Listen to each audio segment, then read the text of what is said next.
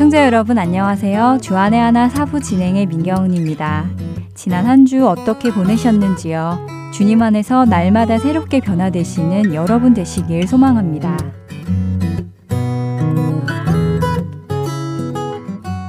하나님을 경외한다 라는 말을 읽어보시거나 들어보신 적이 있으시지요?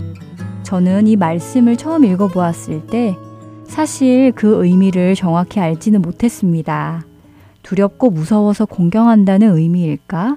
아니면 크고 높으신 분을 찬양한다는 의미일까? 라면서 궁금해 했었지요. 그러다가 그 의미를 제대로 알고 싶어져서 성경 사전을 찾아보게 되었습니다. 그랬더니 하나님을 경외한다는 그 말이 창세기 22장에 처음 나오는 것을 알게 되었는데요. 창세기 22장 12절의 말씀입니다. 사자가 이르시되 그 아이에게 내 손을 대지 말라. 그에게 아무 일도 하지 말라. 내가 내 아들, 내 독자까지도 내게 아끼지 아니하였으니 내가 이제야 내가 하나님을 경외하는 줄을 아노라. 창세기 22장은 여러분들도 잘 알고 계시는 이야기지요.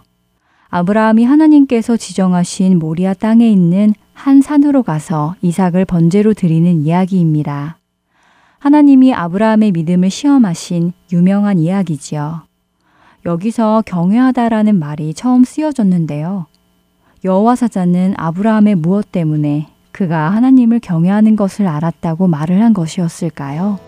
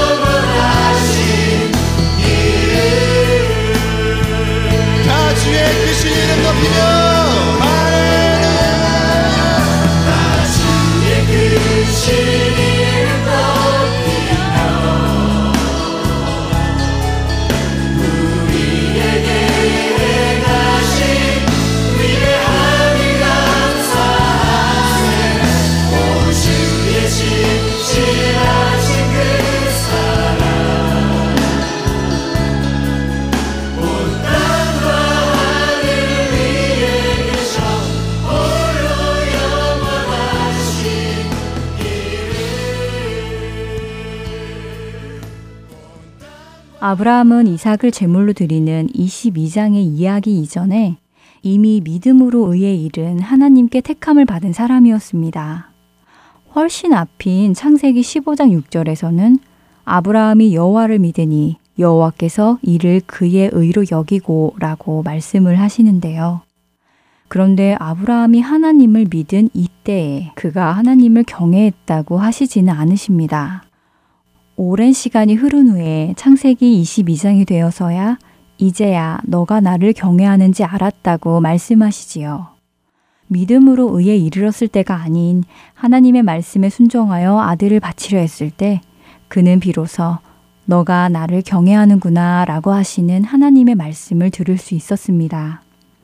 그 외에도 하나님을 경외했다는 사람들을 보면 그들은 대부분의 행동을 통하여 그들이 하나님을 경외한다는 칭찬을 들은 것을 볼 수 있습니다. 바로 왕은 히브리 남자아이는 태어나자마자 죽일 것을 명령했습니다. 그런데 그 바로의 명령도 어기며 남자 아기들을 살린 삼파 부하와 시프라 역시 하나님을 경외하였다는 말을 듣습니다. 그 산파들은 하나님을 경외하였으므로 하나님이 그들의 집안을 흥왕하게 하신지라. 출애굽기 1장 21절의 말씀입니다. 또한 아하방의 부인 이세벨의 박해로 선지자들이 멸절될 위기에 처했을 때 100명의 선지자들을 50명씩 두 그룹으로 나누어 굴에 숨겨두고 식량을 공급하며 보호했던 오바데 역시 하나님을 경외한 사람으로 불립니다. 아합이 왕궁 맡은 자 오바댜를 불렀으니 이 오바댜는 여호와를 지극히 경외하는 자라. 이세벨이 여호와의 선지자들을 멸할 때에 오바댜가 선지자 100명을 가지고 50명씩 굴에 숨기고 떡과 물을 먹였더라. 열왕기상 18장 3절과 4절의 말씀입니다. 하나님을 두려워하며 무서워하는 사람들은 많이 있습니다. 야고보서는 귀신조차도 하나님이 두려워 떤다고 말씀합니다. 하지만 단순히 하나님을 무서워한다고 해서 하나님을 경외한다라고 하는 것은 아닌 것 같습니다. 하나님을 경외하는 모습은 그저 두려워 떠는 것만이 아닌 그분의 말씀을 듣고 행하는 자라는 것을 알 수 있습니다.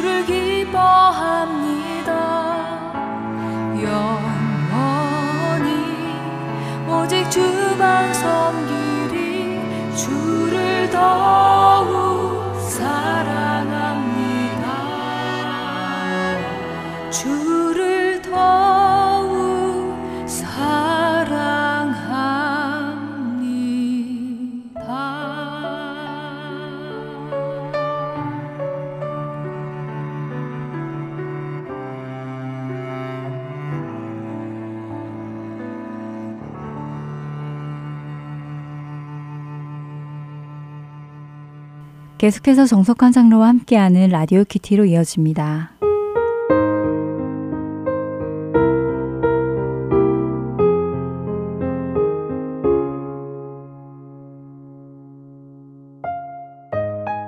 자녀이면 또한 상속자, 곧 하나님의 상속자요, 그리스도와 함께한 상속자니 우리가 그와 함께 영광을 받기 위하여 고난도 함께 받아야 할 것이니라.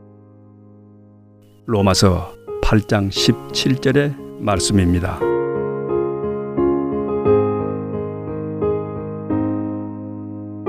(1940년대의) 한국 교회는 순환의 시기를 보내야 했습니다.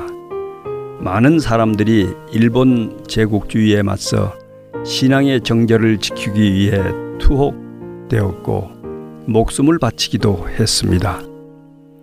강원도 삼척의 한 경찰서장은 끝까지 신사참배를 하지 않았던 최인규 권사에게 똥찌개를 지우고 나는 신사참배를 하지 않는 최인규다 라는 글씨를 써서 가슴에 달게 하고는 거리로 끌고 다녔습니다. 그의 온몸에는 이미 당해왔던 모진 고문 자국이 피 얼룩으로 물들어 있었습니다. 이것을 지켜보던 친구 가운데 한 사람이 경찰서장을 찾아가 부탁했습니다. 나는 차성국이요. 내 친구는 본래 정신 이상자라 헛소리를 잘하오. 그러니 그를 풀어주시오. 친구의 말을 들은 경찰서장은 오히려 미친 것은 죄인규가 아니라 바로 당신이오. 예수를 믿으려면 죄인교처럼 믿으시오. 신념을 가지고 말이오. 라고 대답했다고 합니다. 나의 잘못과 죄 때문에 당하는 고난이 아닌 그리스도와 복음을 위해 당하는 일 말입니다. 나를 매질하는 적을 향해 적당한 눈속임으로 나의 편안을 찾는다면 그것은 진정한 믿음이 아닙니다. 믿으려면 최인규처럼 믿으십시오. 그것이 참된 믿음입니다. 주님, 핍박이나 유혹에 굴하지 않는 순전한 믿음이 저희에게 있게 하옵소서. 나는 선한 싸움을 싸우고 나의 달려갈 길을 마치고 믿음을 지켰으니 이제 후로는 나를 위하여 의의 면류관이 예비되었으므로 주 곧 의로우신 재판장이 그날에 내게 주실 것이며 내게만 아니라 주의 나타나심을 사모하는 모든 자에게도니라. 디모데후서 4장 7절로 8절의 말씀입니다.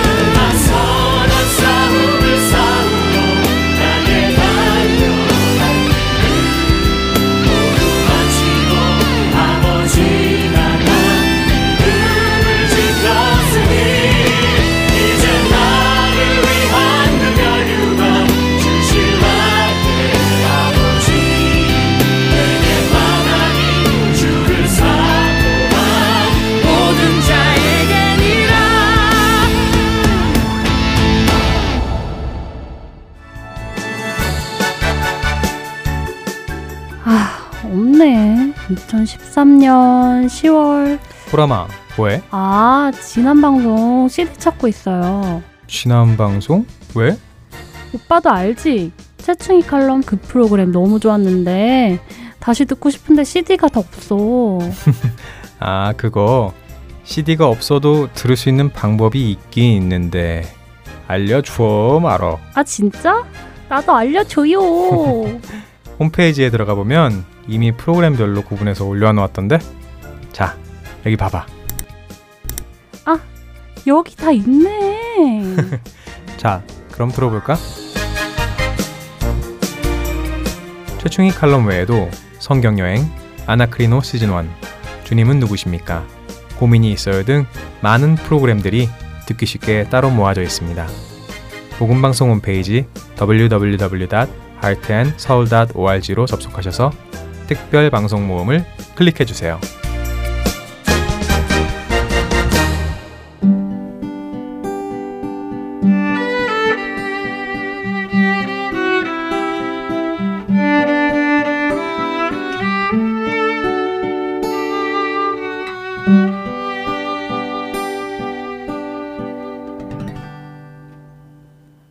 강해로 이어집니다.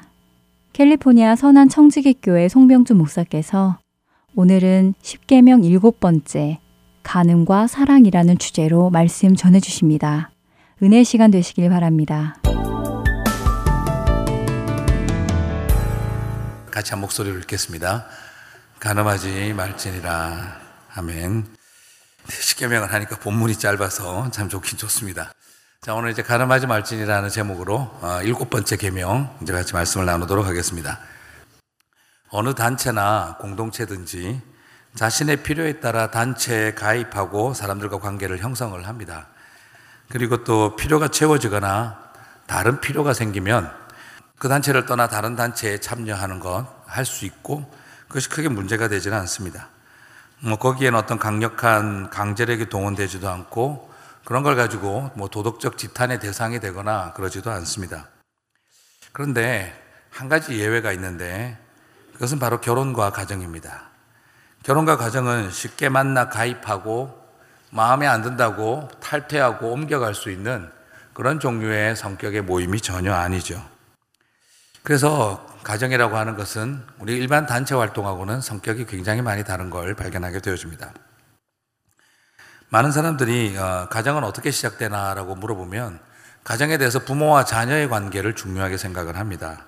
그런데 사실 가정은 자식을 낳음으로 인해서 시작되는 게 가정이 아니라 남편과 아내로 만나 결혼함으로부터 가정은 시작된다라는 것입니다. 우리 한국 사람들의 머릿속에 정서적으로 떠오르는 가정 이러면은 부모가 있고 자식이 있는 그림을 먼저 떠올리지만 그러나 사실 가정의 출발은 자식을 낳음으로써 시작된 게 아니라 결혼함으로부터 시작되어졌다라는 것이죠. 그래서 우리에게 굉장히 중요한 것은 부부의 관계라는 것입니다. 우리가 일반적으로 보는 것처럼 부모와 자식의 관계가 깨어졌다고 해서 사람들은 그 가정을 뭐 브로큰 패밀리라고 부르지 않습니다. 오히려 뭐라 그럴까요? 부부의 관계가 깨어지고 나면 그 가정을 향해 브로큰 패밀리라는 표현을 쓰기도 합니다. 부부의 관계가 깨어졌다고 해서 브로큰 커플이라고 말하지 않습니다. 오히려 브로큰 패밀리라고 이야기를 합니다. 그만큼 건강한 가정의 중요한 출발점은 건강한 부부 관계에 기초한다라는 걸 발견하게 되어집니다. 그래서 내가 얼마나 멋진 가정을 이루고 있느냐와 가장 비슷한 말은 우리가 얼마나 멋진 부부 생활을 하고 있느냐와 같은 맥락에 서 있다라는 것이죠. 하지만 어떤 경우에는 반대인 경우도 있죠. 가정 폭력이 일어나거나 배우자의 부정과 무책임으로 가득 차 있는 그런 상태에서 저는 있는 그런 부부들에게 결별하게 되어졌다고 해서 우리가 쉽게 정죄해서는 안 된다라고 생각을 합니다.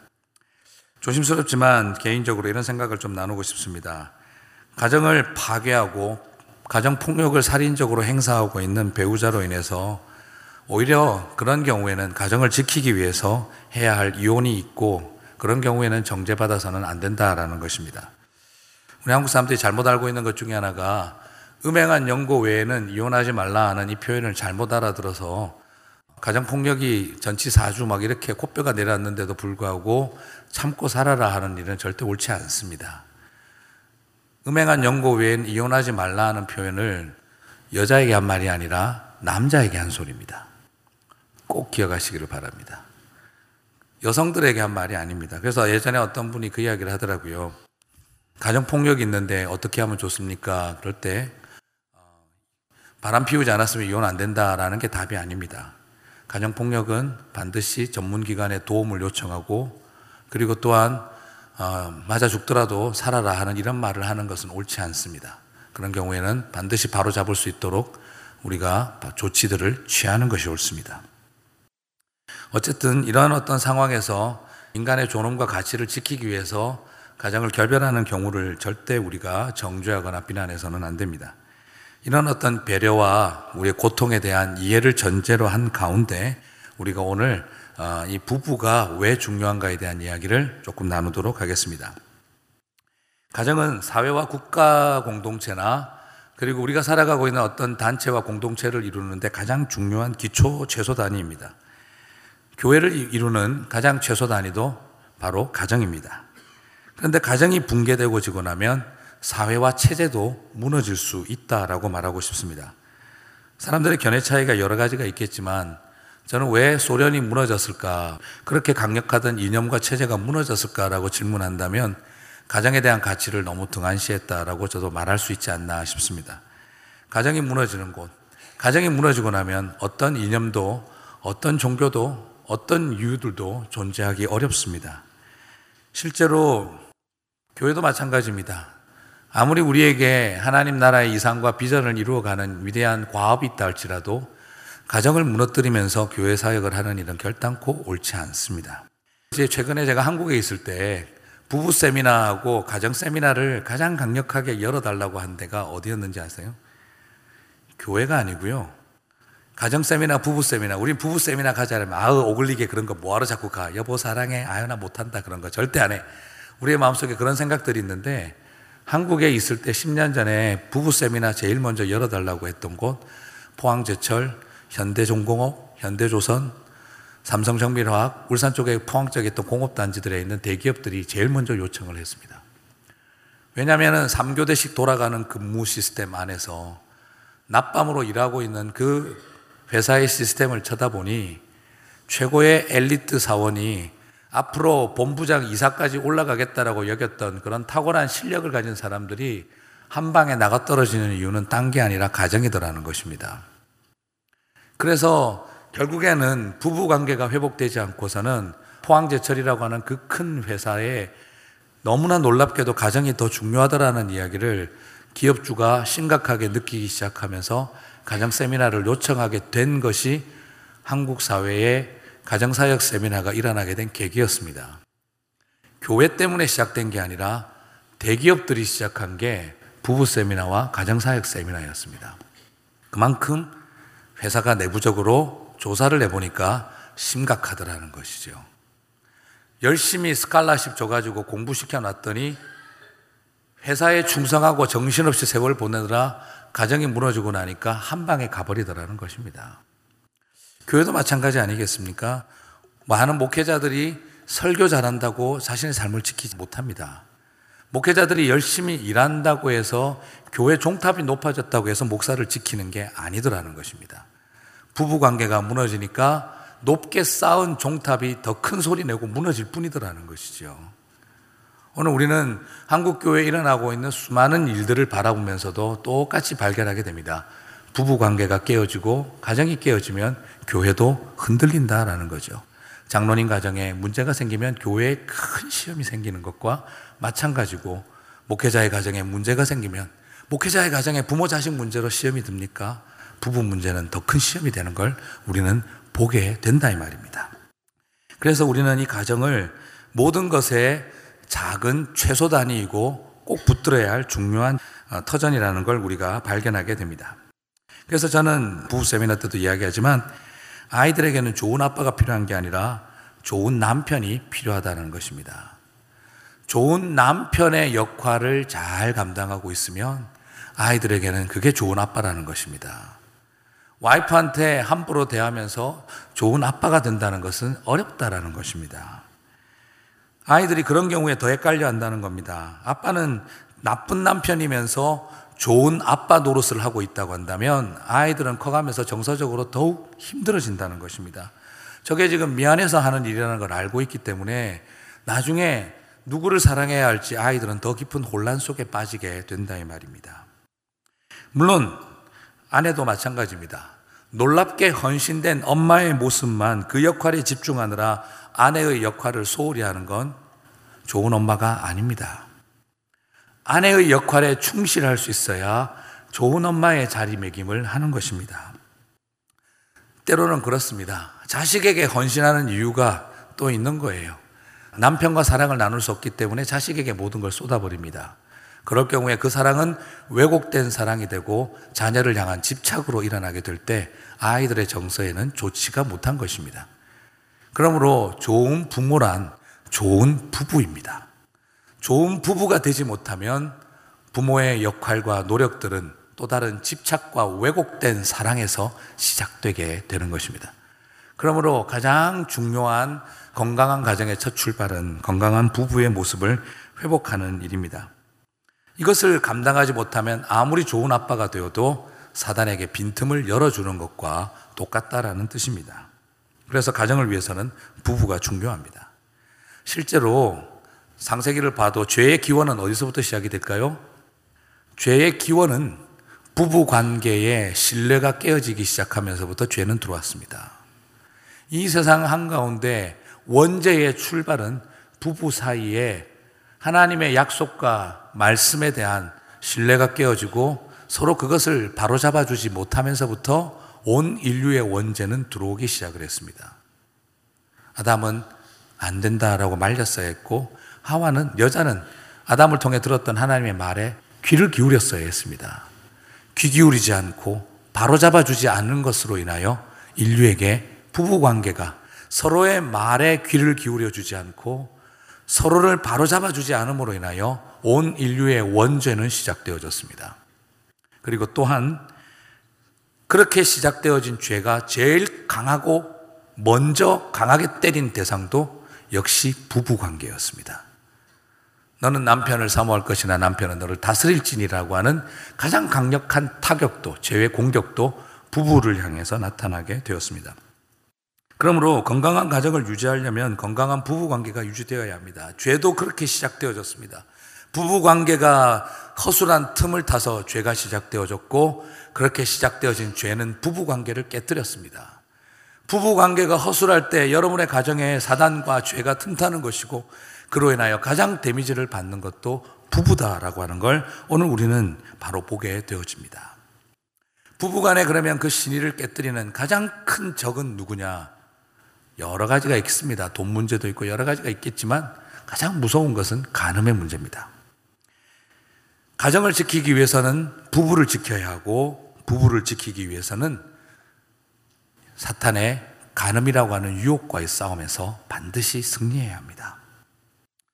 저는 오늘 여러분과 더불어 건강한 부부 관계, 건강한 가정, 건강한 교회, 건강한 하나님 나라를 위해서는 부부 관계의 간음을 이기자 하는 이야기를 좀 나누고 싶습니다. 그리고 오늘 이 간음의 문제가 단순히 도덕성과 윤리에 대한 문제만이 아니라 이것이 언약적 측면에서 구속사적 맥락에서 얼마나 중요한 의미인지를 여러분과 같이 한번 좀 살펴보고자 합니다. 하나님은 단순히 우리가 나쁜 짓 하고 있기 때문에 민감한 것이 아니라 그것이 얼마나 하나님의 언약을 붕괴시키고 그것이 얼마나 하나님의 구원 역사를 회방하는지를 우리들에게 보여주고 있습니다. 그래서 우리는 오늘 가늠의 문제를 도덕의 문제로 봐오지 말고 영적인 문제로 꼭 보실 수 있게 되기를 바랍니다. 사람들에게 이런 질문을 하면 굉장히 화를 냅니다. 여러분 여기 부모님들 중에 자녀들을 지옥에 보내실 분 손들어 보라고. 그러면 무슨 말도 안 되는 소리냐고 화를 냅니다. 누가 자녀들을 지옥에 보낼 부모가 어디냐고 화를 냅니다. 말도 안 되는 소리 하지 말라고. 그런데 놀랍게도요, 많은 부모들이 그 아이들이 살고 있는 집은 지옥으로 만들어 놓고 살고 있습니다. 자녀가 나중에 지옥에는 안 가고 싶어 하면서 지금 사는 집은 지옥을 만들어 놓고 살아가는 경우들이 많이 있습니다. 지옥은 먼 미래에 죽어서 영적으로 가는 것이 많이 아닙니다. 지옥은 지금 육체적으로 이 땅에서도 살고 있을 수 있습니다. 내 집에서 지옥을 살게 하면서 내 자녀들이 지옥 안 가게 해달라고 기도하는 이야기는 어불성설과 같은 이야기입니다.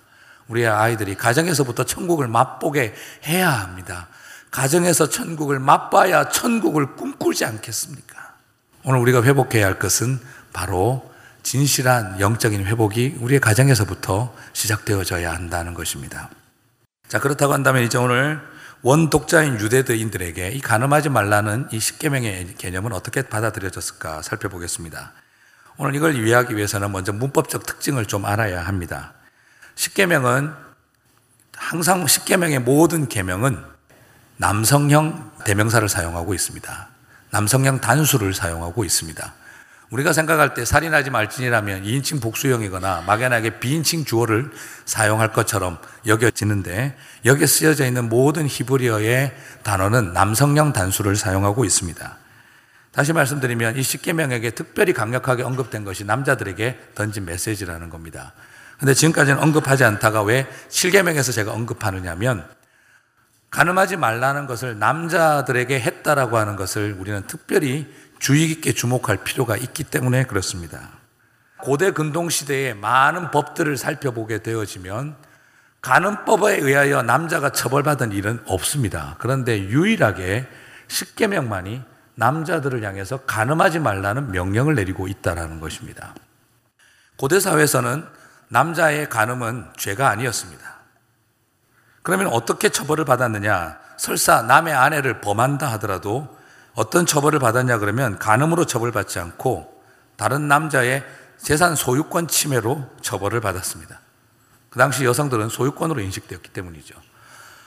그래서 꺼대봐야 소유권을 침해한 것으로 배상만 하면 되는 것이 그 당시 고대의 법이었지 남자가 간음의 문제로 처벌받았던 적이 없었습니다. 그런데 십계명은 남자들아 간음하지 마라. 남자여 간음하지 마라라고 도전하고 있다라는 것입니다. 이건 굉장히 파격적인 내용입니다. 더더구나 예수님 시대 때도요, 분위기가 어땠는지 여러분 아시죠? 기억 한번 해보시겠습니까? 현장에서 가늠하다 잡혀온 여인을 돌로 쳐 죽이려고 하는 장면이 나옵니다. 근데 현장에서 가늠하던 잡혀온 여자만 왜 있을까요? 궁금 안 하셨습니까? 혼자서 어떻게 가늠을 혼자서 합니까? 그런데 현장에서 가늠하다 잡혀온 여인은 돌로 치려고 하는데 거기에 남자가 있습니까? 없습니까? 예수님 시대 때도 당연한 이야기였습니다. 남자는 현장에서 가늠하다 잡혀도 돌로 맞아 죽는 것은 여자였습니다.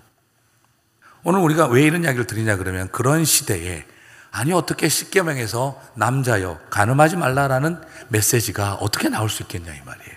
이건 굉장히 파격적인 법입니다. 실제로 유대인 남자들도 이 법을 좋아했을까요? 대단히 싫어했습니다. 그래서 이 사람들은 이 법에 안 걸려들기 위해서 교묘하게 법망을 피하는 방법을 만들어내었습니다.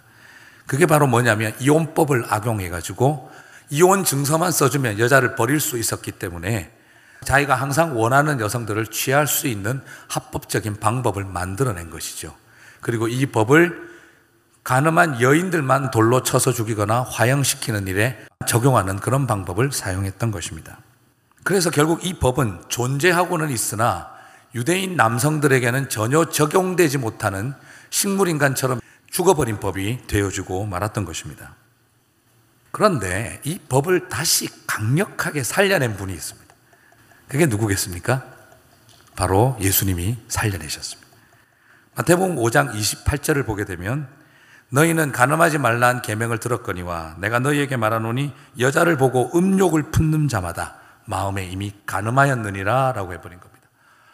가늠하지 말라는 육체적인 법도 안 지키고 있는데 예수님은 여자를 향하여 음욕을 품느니라는 전제를 깔아버림으로 오늘 이 메시지를 누구한테 던지고 있는 거죠? 남자들에게 하고 있는 것입니다. 그때 벌써 동성연애를 이야기하기 너무 빠르죠, 그죠? 남자들을 향해서 도전한 것입니다. 여자를 보고 음욕을 품는 것도 가늠이다. 라고 더 세게 나와버리신 겁니다. 저는 오늘 이것을 바라보면서 굉장한 큰 도전을 받습니다. 여자들만 돌로 쳐 죽이던 너희 유대인 남자들이야. 너희도 여자를 보고 음욕을 품는 것도 간음이라는 걸 왜 모르느냐라고 주님은 강력하게 도전을 해버린 것입니다. 돈과 권력만 있으면 얼마든지 여성을 취할 수 있다고 여겼던 당대의 당연한 가치관, 철저하게 기득권을 가진 남성 중심의 가치관을 향해서 여러분들도 여자처럼 가늠하는 자들은 돌로 맞아 죽어야 합니다라는 도전을 예수님은 유대인 남성들을 향해 던져버린 것입니다. 그러면서도 랍비, 제사장, 서기관 하며 율법을 가르치고 지키고 있다라고 하는 바로 그 시대의 유대인 종교 지도자들과 남성들을 향해 너희들의 기득권을 내려놓고 회개하라는 도전을 강력하게 던진 것입니다. 사랑하는 성도 여러분, 오늘 이 말씀을 가지고요, 우리가 교회 안 다니는 불신자들에게나 다른 종교를 가진 분들에게 인간이 죄인이라는 걸 설명하는 데 쓰면 안 됩니다. 사람들한테 가서 구원이 필요하다. 왜 구원이 필요한데? 네가 죄인이라서 그래. 내가 왜 죄인인데 너 여자 보고 음욕 품지? 사람이 그런 생각 안 하는 사람 누가 있어? 그래서 네가 가늠한 사람이고 죄인인 거야. 그렇게 하면 그분들이 오 주님 나를 용서 없어서 할까요? 죄인을 만들려고 길을 쓰는구나. 길을 써. 이렇게 기분 나쁘게 느끼겠죠? 오늘 본문 그런 데 쓰라고 있는 게 아닙니다. 이건 누구한테 썼느냐?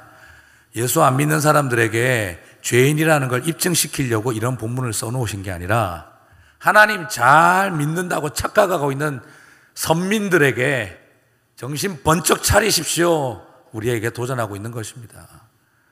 하나님 잘 믿는 선택받은 백성인 줄 착각하며 율법 잘 지키고 있으니 자기네들이 대단한 의인이라도 된 것처럼 착각하고 있는 당대의 제사장과 서기관과 바리새인들에게 니네들이 가늠한 인간들이야 라고 도전하고 있는 게 지금 예수님의 메시지라는 것입니다. 교회 열심히 잘 다니며 구원받았다 생각하고 그러면서 목회자의 길을 그리고 또한 지도자의 길을 걸어가고 있는 많은 사람들에게 당신들이 거룩한 것처럼 착각하지 마세요 하고 있는 도전이 오늘 여자를 보고 음욕을 품는 자마다 가늠하는 것이라고 하는 메시지라는 것입니다. 괜히 엄한 불신자들 붙들고 그렇게 하는데 써먹으라는 게 아니라 바로 예수 잘 믿는 것처럼 착각하고 있는 우리들더러 가늠하지 마라 하는 도전을 지금 우리들에게 하고 있는 것이다라는 겁니다. 사랑하는 성도 여러분, 오늘 이 메시지는 우리는 굉장히 심각하게 들어야 합니다. 예수님은 지금 마음으로 음욕을 품어도 가늠하지 말라라며 유대인 남성들을 향해 도전했는데 오늘날 우리 한국 교회 목회자들이나 리더들은 칠계를 다 범해 놓고서도 하나님 용서하셨으면 됐지 뭘 이러면서 목회까지 하고 있는 걸 쳐다보고 있으면 우리 안에 있는 이 부끄러움과 화인맞은 양심을 어떻게 해야 되는지를 알 수가 없는 것입니다. 사랑하는 성도 여러분, 우리 모두가 다 회개를 해야 하는 것입니다. 이 말씀 앞에서 교만을 내려놓으라는 것입니다. 왜 하나님께서 우리가 언약의 백성인 징표를 할례를 받게 하셨을까요? 내가 하나님을 믿는 선민이라는 증거를 왜 은밀한 남성의 성기에다가 할례를 받게 하셨을까요?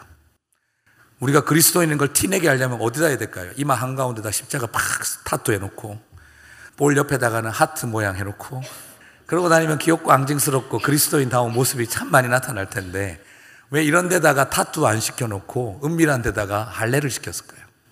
저는 그걸 묵상하다가 이런 깨달음을 얻었던 것 같아요. 가장 은밀하고 보이지 않는 곳에서 네가 더러운 죄를 짓고 있을 때 네가 누군지 알아라 이 말입니다. 네가 하나님의 거룩한 백성이라는 걸 그 죄짓고 더러운 자리에 설 때마다 기억해라. 네가 하나님의 거룩한 백성이라는 걸 잊지 말라고 바로 우리에게 할례를 허락하시지 않았는가 싶어요. 오늘 우리가 돌아봐야 할 굉장히 중요한 도전이 있습니다. 우리의 마음과 영혼이 하나님 앞에 진실하게 세워지는 일, 스스로 이 세상의 논리와 휩쓸려서 그렇게 막 살아가는 것이 남자다움이라고 가르쳐 주고 있는 오늘 우리 시대가 남성을 가르치는 게 아니라 수컷을 가르치고 있지 않습니까? 그런 시대에 우리가 수컷의 삶이 아니라 하나님이 세우신 남자의 삶을, 아담의 삶을 회복하는 일이 굉장히 중요하다는 걸 오늘 우리들에게 도전하고 있는 것입니다. 그래서 오늘 이 말씀은 바로 더 스스로 구원받은 하나님의 백성인 것처럼 자기 자신을 의인으로 여기며 살아가는 사람들일수록 더 법은 우리를 구원할 수 없음을 고백하면서 하나님 십자가만 바라봅니다 하는 겸손함을 우리들에게 요구하고 있는 메시지인 것입니다. 불신자들 정죄하라고 주신 메시지가 아니라는 거죠. 구약에서 간음은 메시아 출현을 회방하는 심각한 범죄로 여겼습니다. 장세기부터 구속사에 굉장히 중요한 용어가 하나 있습니다. 그게 바로 여자의 후손, 언약의 씨라고 하는 이 표현이 굉장히 중요했습니다. 인간이 아담과 하와가 선악과를 따먹고 난 다음부터 여자의 후손을 줄이니 언약의 씨앗을 줄이니 너는 꼭 반드시 그 여자의 후손이 일어나 뱀의 머리를 짓밟고 우리를 회복시켜 줄 거라는 것. 그 꿈이 있었어요. 그러므로 그 일을 감당하라고 원래 이름이었던 여자의 이름을 하나님은 오히려 타락하고 난 다음에 생명의 어미라고 하는 하와라고 하는 이름을 지어 주셨습니다. 계명을 시켜 주셨습니다. 그래서 네 몸에서 태어날 아이가 뱀의 머리를 짓밟고 온 세상을 회복할 거라고 약속하셨어요. 그러므로 여러분 제일 지켜져야 하는 게 뭐겠습니까? 바로 결혼이 지켜져야 하는 것입니다. 건강한 부부가 회복되어야만 하나님의 이 약속이 이어져 가게 되지 않겠습니까? 그래서 하나님은요, 믿음의 조상들의 결혼 문제를 항상 개입하셨습니다. 아브라함이 비겁하게 사라를 팔았을 때 하나님은 왕들의 침실에 두 번씩이나 직접 들어가시면서까지 그 모든 상황들을 막아버리셨습니다. 바로 순결한 약속의 씨, 언약의 자손을 얻기 위해서 하나님은 부부 관계를 지켜주셨습니다. 그래서 성경에 있어서 결혼과 성은요, 단지 번식과 번성을 위해서만 주어진 것이 아니라 순결한 언약의 후손, 약속의 씨앗을 보존하기 위한 통로로서 하나님은 이 결혼이라고 하는 제도를 지켜주셨던 것입니다. 그래서 구약은 간음에 대해서 반드시 죽일 진이란 것은 단지 그런 문구를 사용한 것은 하나님이 도덕에 대한 어떤 예민한 도덕 선생님이라서가 아니라 그로 인하여 메시아의 언약이 파괴되는 것을 막고자 하신 하나님의 열심이었다라고 말하고 싶다는 것입니다. 그래서 하나님은 하나님의 아들들이 사람의 딸들을 자기 눈에 보기에 좋은 대로 취하는 것과 이방 결혼 등등에 대해서 엄격하셨던 이유가 단지 우리 종교를 지키기 위한 어떤 그런 것이 목적이 아니라 종교적인 차이는 반대하는 것이 목적이 아니라 메시아의 가계를 이어가기 위한 여자의 후손을 향한 하나님의 열심이었다는 것도 우리가 살펴보게 되는 것입니다. 실제로 성적인 타락이 얼마나 심각한 문제를 일으켰는지도 우리는 볼 수 있습니다. 여러분, 이스라엘의 영원한 대적자인 이스마엘도 바로 아브라함이 하나님의 약속을 붙들지 못하고 하갈을 통해서 또 다른 범죄를 저질렀을 때 그것은 언약의 후손이 아니라 언약의 후손을 영원히 괴롭히는 통로가 되었습니다. 그리고 아브라함의 조카 롯도 어땠습니까? 결국 두 딸들과의 부적절한 관계로 인하여 태어난 아이들인 모압과 암모는 이스라엘의 영원한 옆구리의 가시가 되고 말았습니다. 결국 무엇을 말합니까? 구약은 결혼과 가정에 대해서 민감한 반응을 보이셨다라는 것입니다. 그러면 신학의 반응은 어땠을까요? 신학은 더 강력했습니다. 지금까지 강조해왔던 것처럼 구약에는 이 간음의 문제를 몸으로 죽어야 할 심판을 이야기를 했다면 신약은 좀 더 강합니다. 제가 말씀드렸던 것처럼 십계명은 어떻습니까? 하나님 사랑, 이웃 사랑인데 이웃을 사랑하기 위해서 하나님 사랑하라고 했고 5계명에서 10계명은 이웃 사랑을 강조하고 있는 것만이 아니라 하나님을 사랑하기 위해서 이웃을 사랑하라고 제가 말씀을 드렸습니다.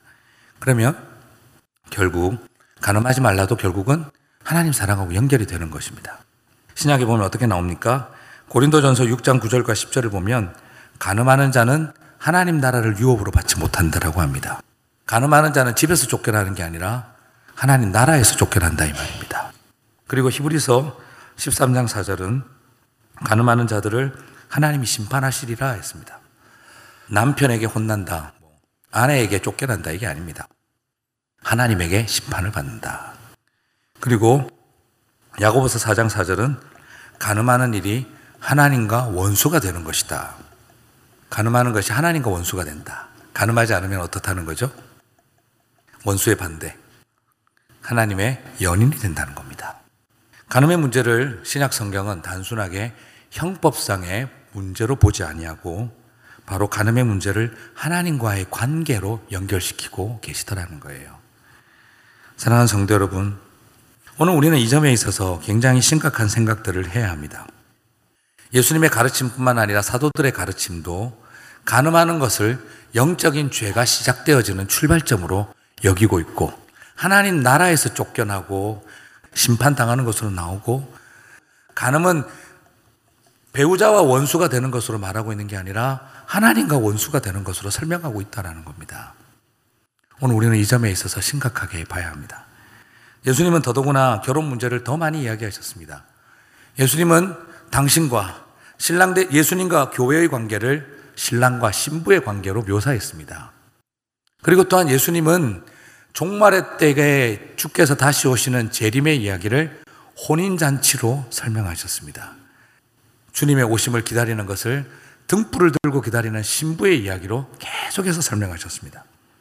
결국 무엇을 말합니까? 예수님은 결혼이라고 하는 것과 부부라고 하는 관계를 통해서 주님과 우리의 관계, 그리고 또한 종말을 대비하는 우리의 사랑을 똑같은 맥락에서 다 설명하셨다는 겁니다. 사랑하는 성도 여러분, 그러므로 우리는 이 점에 있어서 좀 생각의 전환들이 와야 합니다. 하나님을 아버지로만 알지 말고 하나님을 신랑으로 아는 법을 배워야 한다는 것입니다. 여러분, 굉장히 중요한 문제인 것 같아요. 제가 보니까 많은 성도님들이요, 하나님을 아버지처럼 무서워하고 존경하는 분들은 되게 많습니다. 그런데 하나님을 사랑해요 하는 사람들은 많지가 않습니다. 어릴 때 사랑해요 하는 사람들은 많이 있는데요. 나이가 들어서 주님 사랑해요 잘하지 않습니다. 정말 중요한 것은요. 저는 하나님을 사랑한다라고 고백하는 분들, 그냥 종교적인 표현, 주님을 찬양합니다. 주님을 경배합니다라는 표현보다도 하나님 사랑해요 라고 할 수 있는 것. 저는 그것이 우리 안에 좀 더 회복되어져야 하지 않나 싶습니다. 부부 사랑은요, 하나님 사랑을 배우는 출발입니다. 하나님을 사랑하기가 어려운 이유는 우리가 건강한 부부 관계를 갖고 있지 못하기 때문입니다. 하나님을 아버지라고 부르기 어려운 이유는 아버지에게 받은 상처가 많기 때문인 것처럼 하나님을 사랑하는 신랑처럼 여길 수 없는 것은 우리의 부부 관계가 흔들려 있기 때문인 것입니다. 많은 사람들이 말하지 않습니까? 목사님, 나는 하나님이라고는 부를 수 있는데 아버지라고 못하겠습니다. 이유가 무엇입니까? 육신의 아버지의 갇힌 마음이 있기 때문이잖아요. 그러면 여러분, 하나님을 예수님을 신랑처럼 여기는 일은 잘 되십니까? 그게 안 된다면 그렇게 친밀하게 여겨지지 않는다면 그것은 어디에 있는 걸까요? 우리의 부부 관계가 문제가 있는 겁니다. 그렇기 때문에 우리는 하나님을 아버지라고도 못 부르고 하나님을 향해서 신랑 대신 주님이라고도 못하게 된다면 우리는 그저 여기서 신을 만나고 하나님을 대해서 무섭게 배우는 것밖에는 없는 것입니다. 저는 우리가 그렇게 되지 않았으면 좋겠습니다. 하나님은 나의 신랑입니다. 라고 할 수 있어요. 그게 제일 예수 믿는 기쁨이 있는 것입니다. 부부는 죄와 사망이 시작되어지는 기원이기도 했고, 동시에 하나님의 사랑과 용서가 시작되어지는 출발점이 될 수 있습니다. 바로 저는 여러분들에게 부부 관계를 회복하시기를 간절히 도전하고 부탁하고 싶습니다. 신약의 본문들을 살펴보셨던 것처럼 형법상의 문제로 간음을 다루지 아니하고 영적인 문제로 인식되었습니다. 그러므로 가늠하지 않는다는 말과 하나님의 연인이 된다는 말을 같은 말로 여기면서 배우자와 아름다운 사랑 속에서 살아가는 법을 배우는 일이 굉장히 중요하다라고 말씀드리고 싶습니다. 하나님을 경외하는 한국 기독교인들 많습니다. 그런데 하나님 원해요. I love you. I want you. I need you. 까지 할 수 있는 사람들이 많지가 못해요. 왜냐하면 우리의 마음속에 참 그런 경험들이 우리의 가정 안에서 그런 친밀감들을 나눠본 경험이 없으면 제가 보기에는 그거 잘 안 된다고 생각해요. 애교 넘친다고 잘 되는 일이 아니에요. 아무리 애교 덩어리도 결혼해서 부부관계 깨지고 나니까 우울 덩어리로 바뀌더라고요. 저는 너무너무 많이 봤어요. 정말 제가 하던 교회에서 집사님 부부가 있었는데 두 분은 유난히 하나님 사랑 고백을 잘하던 분이었어요. 경외하시고 하고 그냥 천지의 주제요 만유의 왕이신 우리 이런 데 더 익숙해요. 우리의 사랑하는 하나님 이런 표현들이 잘 안 나와요. 근데 그 집사님은 오늘도 사랑이 풍성하신 우리 하나님 아버지 오늘 정말 주께서 따사로운 햇볕처럼 내 볼을 쓰다듬어 주시는 것처럼 내 머리결을 만져 주시는 것처럼 오늘도 제 손 잡아 주시고 함께 해 주시는 거 너무너무 감사해요. 오글려서 죽는 줄 알았어요. 아, 무슨 기도를 저렇게 그냥. 그런데 나중에 지나다 보니까 참 부럽다 하는 생각이 들더라고요. 하나님을 저렇게 친밀하게 느끼는 저분은 어떻게 해서 저런 게 됐을까? 보니까 부부지간이 정말 닭살이더라고요.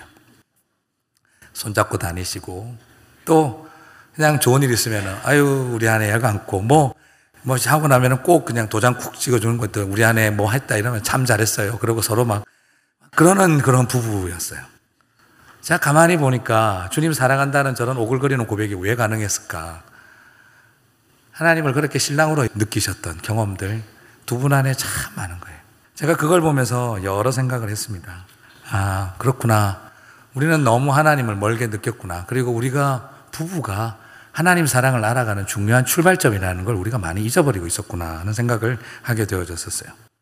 그렇죠? 오늘 우리는 저는 이 부부로서의 하나님과 우리의 관계를 좀 생각해 봤으면 좋겠습니다. 왜 부부 사랑을 강조하셨는가?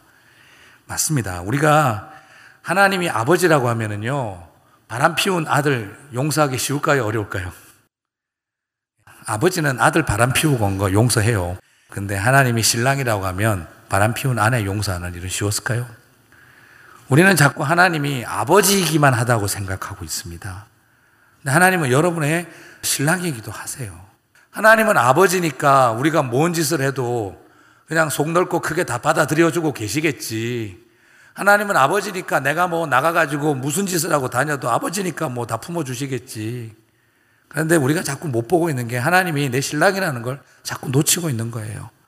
내가 그러고 다닐 때 신랑은 가슴이 찢어지고 울고 있다는 걸 못 보는 거예요. 우리가 그러고 있기 때문에 하나님이 얼마나 나 때문에 아픈 사랑하고 깊은 사랑하는지 우리는 모르는 거죠. 저는 아버지의 사랑이 큰 사랑이라고만 생각했어요.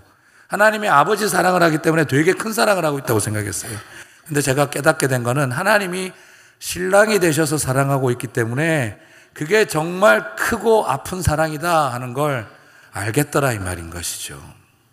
여러분 맞지 않습니까? 어머니도 아들 바람 피고 오면 용서해요. 내 어머니가 자기 남편 바람 피고 와보세요. 용서가 되겠습니까? 마찬가지죠. 엄마로서는 용서할 수 있지만 아내로서는 용서하기 어려운 거예요. 하나님은 아버지이기도 하시지만 신랑이셨어요. 그런데 저희들을 지금도 붙들고 있다는 건 얼마나 가슴이 찢어져 있는지를 봐야 한다는 뜻이라는 겁니다. 맞습니다.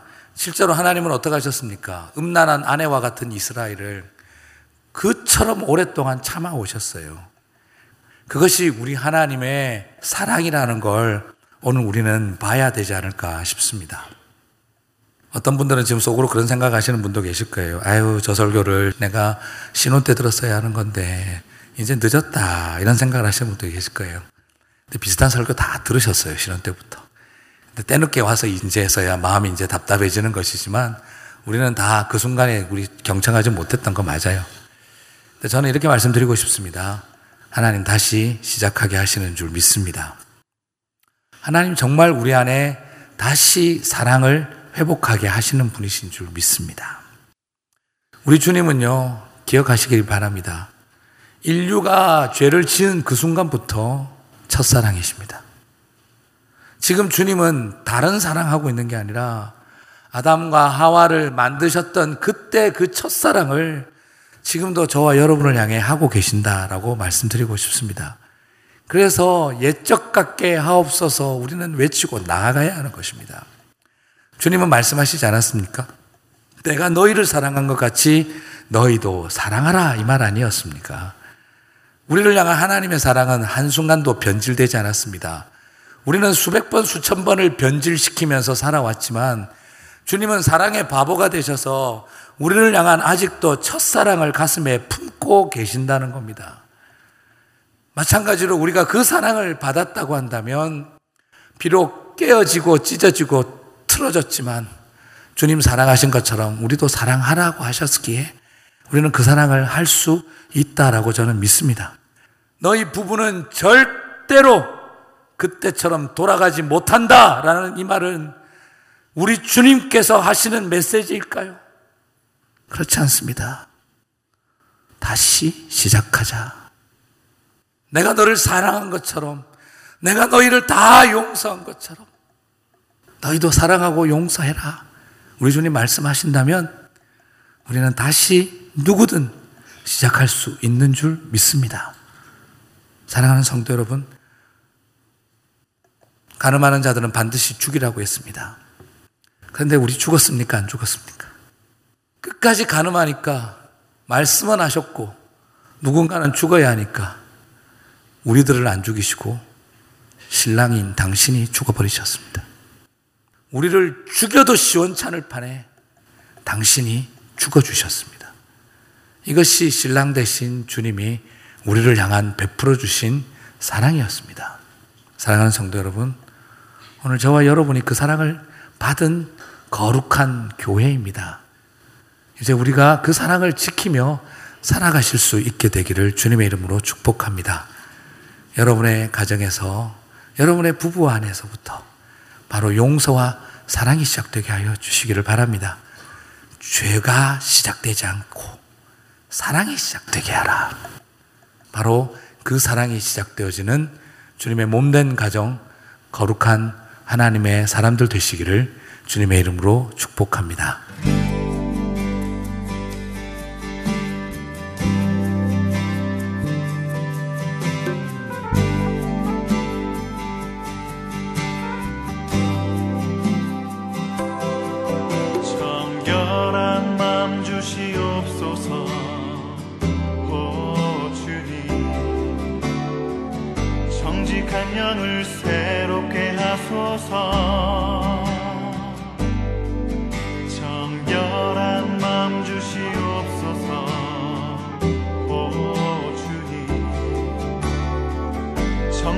영을 새롭게 하소서. 나를 주님 앞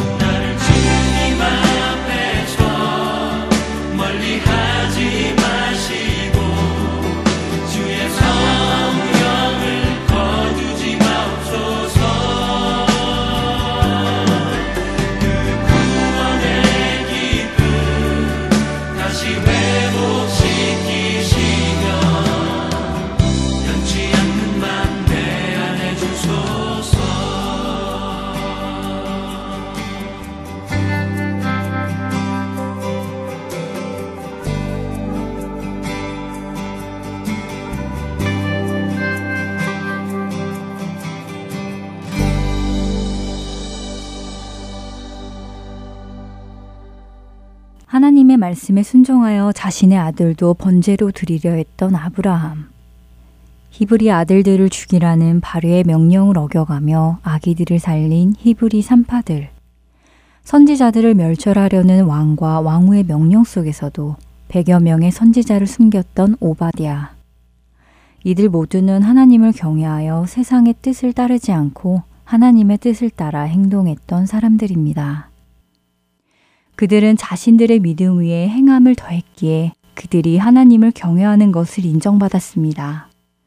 믿음으로 구원을 받은 우리들도 하나님으로부터 너가 나를 경외하는 줄 알았노라 라는 음성을 들을 수 있을까요? 아마 우리 대부분은 어떤 부분에서는 하나님을 경외하고 어떤 부분에서는 경외하고 있지 못하고 있을 것입니다. 모든 일에 그분을 경외하는 우리가 되기를 바랍니다. 내 하나님 여호와의 명령을 지켜 그의 길을 따라가며 그를 경외할지니라. 신명기 8장 6절의 말씀입니다. 다음 한 주도 하나님의 명령을 지키고 그분의 길을 따라감으로 그분을 경외하는 것을 증명할 수 있는 우리 모두가 되기를 바라며 지금 이 시간 마치겠습니다. 지금까지 주안의 하나 사부 함께 해주셔서 감사드립니다. 다음 시간에 뵙겠습니다. 안녕히 계세요.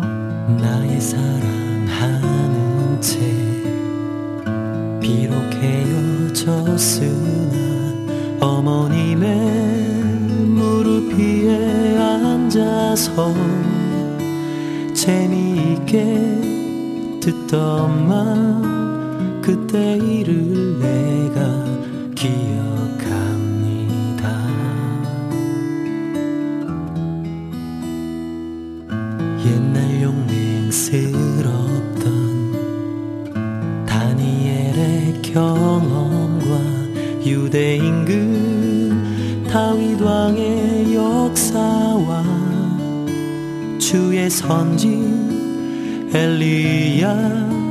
병거 타고 하늘에 올라가던 일. 정말 귀하고 귀한 말씀 우리 어머님이 내게 들려주시던 재미있게 듣던 말. 정말 귀하고 귀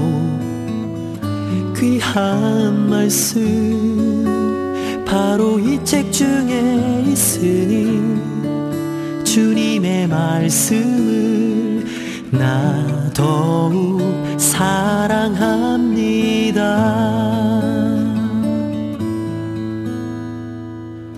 예수 세상 계실 때 많은 고생 당하고 십자가에 달려 돌아가신 일 어머님이 읽으며 눈물 흘린 일을 기억합니다.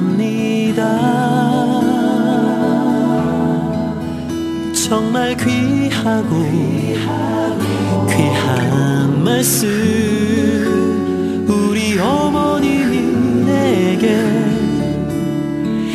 들려주시던 재미있게 듣던 말. 정말 귀하고 귀한 말씀. 바로 이 책 중에 있으니 주님의 말씀을 나 더욱